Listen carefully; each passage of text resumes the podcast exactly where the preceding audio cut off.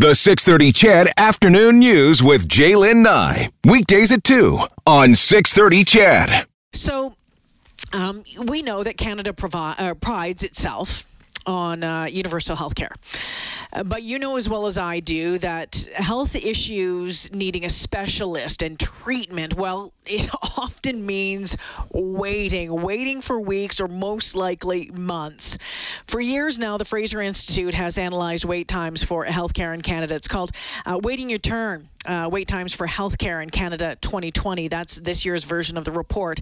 And not surprising, it shows wait times now are the longest they've ever been since the study started in 1993. Bacchus Barua is uh, from the Fraser Institute, and he joins us this afternoon. Hey, welcome to the show.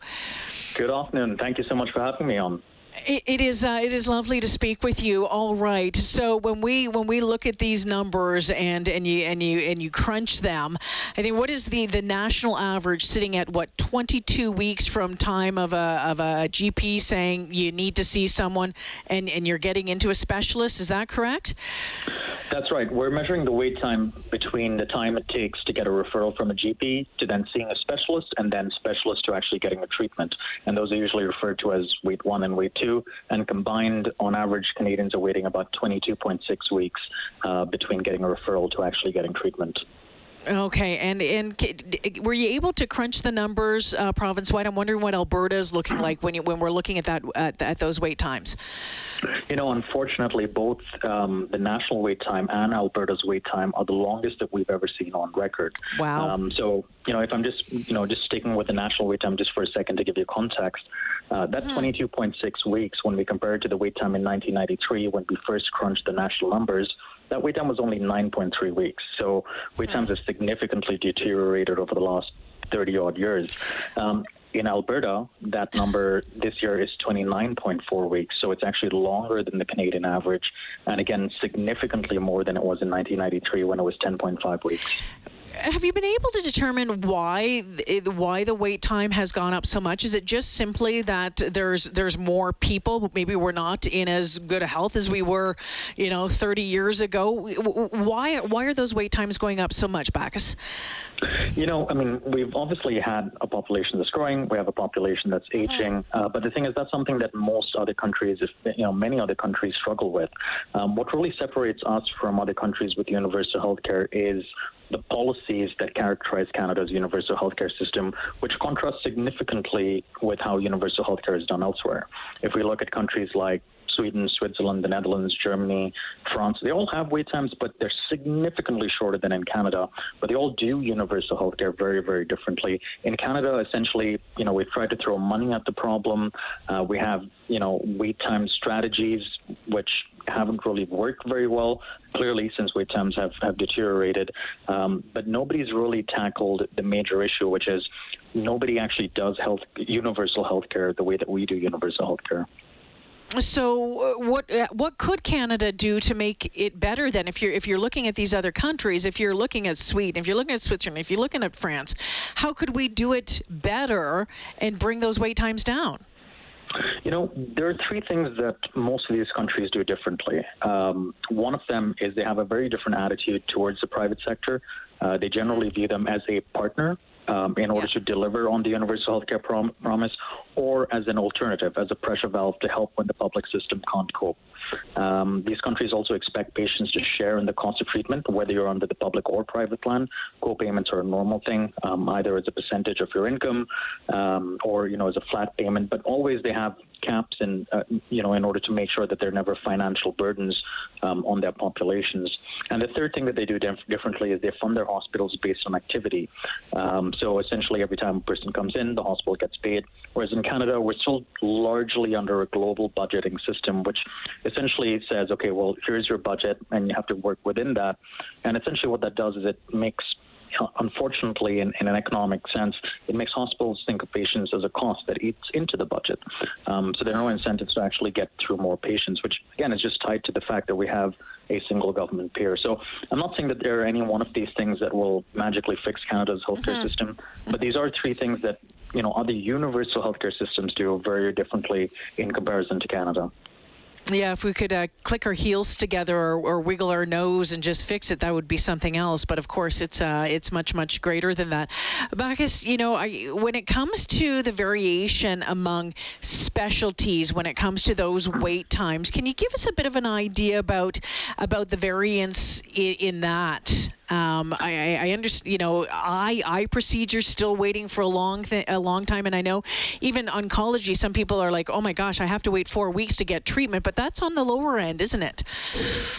Yeah, I mean, there's there's a lot of variation uh, between the specialties. Uh, so we're looking at non-emergency treatment. Uh, so there's mm. you know either what's called scheduled or elective surgery, um, mm-hmm. and of course there are much longer wait times for things like ophthalmology and orthopedic surgery, um, where the waits are about 34 weeks on average, um, and much shorter wait times for things like radiation and medical oncology, which um, by coincidence is actually close to what you mentioned, which is about four 4.6 weeks. But again, that's mm. the median figure. So, you know, some people are getting treatment quicker, some people are getting treatment slower.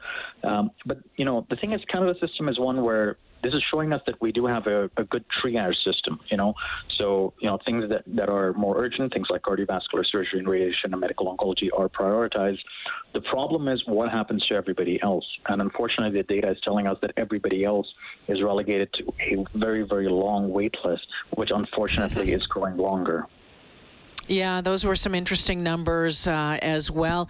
We know and we hear certainly uh, about it out here in, in Alberta about uh, the wait times for, for some diagnostic tests, um, like getting a CAT scan or getting an MRI. And we know a number of people will turn if they can, if they can't afford it, to, to pay for it. But um, the wait times for the diagnostic tests still, they're growing as well, aren't they? They are, unfortunately. Um, this year, the um, weighted average median uh, sorry, it's a weighted average of medians. Um, wait for CT scans is 5.4 weeks in Canada, longer than 4.8 weeks last year. For MRIs, it's uh, 11.1 weeks, longer than 9.3 mm. weeks last year. And ultrasounds is about the same. It's about three and a half weeks. Um, unfortunately, in Alberta, um, what we're tracking is actually the longest wait time uh, for MRIs across Canada, which is really? you know very yeah, which is very unfortunate because the thing is, I mean, things like diagnostic treatments are crucial for actually helping that triage system that we just talked about work. If you can't actually get in and get that diagnosis, um, you're going to have a difficult time telling which patient actually needs urgent treatment and which patient can wait. So, isn't that the truth? Yeah, I, you know, just uh, on, on, on, a, on a personal note, I've been waiting to, you know, I had to go through a series of ultrasounds recently, but again, it was probably three, four weeks to get in there. Then I had to have another one. That's another, you know, few weeks.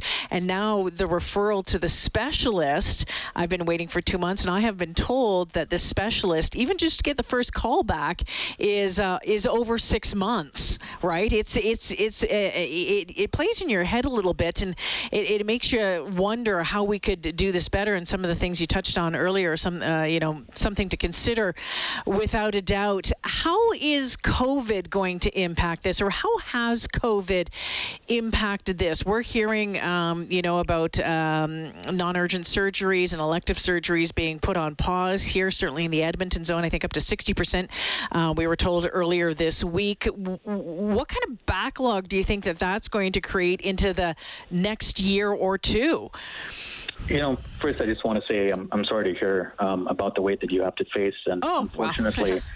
unfortunately, that, that seems to be also the situation with, with many Canadians and, and many yeah. Albertans. Um, and there's the problem is there's no op- opportunity for recourse within our borders.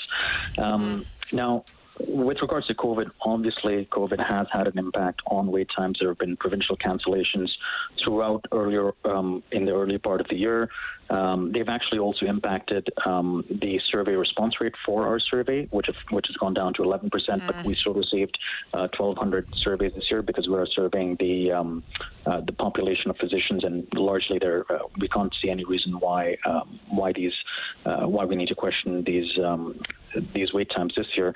But what's really important and what's really interesting is that if we just go one year back, if we go to 2019, the wait time was also 20.9 weeks. So, mm. and that was, you know, way before um, COVID was, was anywhere on the news yeah. or, or even identified. So this is, I mean, yes, COVID has impacted wait times. Yes, COVID has impacted our survey. But the thing is, the last 30 odd years of data are showing the same story. Um, this is something that is systemic. It's something that really hasn't been addressed by successive governments across the country. Um, and unfortunately, Canadians are the ones who are paying the price. And with an aging population, I fear it's just going to get worse. I think that that is going to, to play into things big time over the coming 10, 15 years. Absolutely. I mean, we already are starting to see some of the impacts of an aging population. You know, the one thing that's always said is that a, a population ages one year at a time.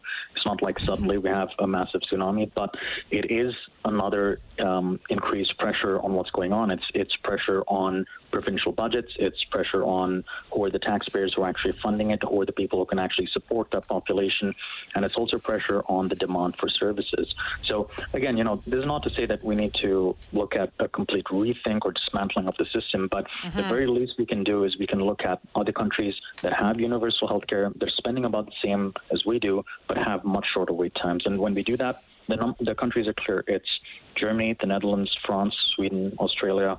They all have, you know, about the same amount of spending. They all have the same goal of universal health care, but they have much shorter wait times. Interesting stuff. Uh, I appreciate your time this afternoon and your insight. Thanks for joining me. Thank you so much for having me on the show. Yeah, take care. Bacchus Barua joining us this afternoon. He's the Associate Director for the Center for Health Policy Studies with the Fraser Institute. So, yeah, I mean, you know, I, I don't think we're telling you anything that you don't know. If you're waiting for treatment right now, if you're waiting to get into a specialist, Yep, you're like, okay, yep, that's exactly what I'm going through.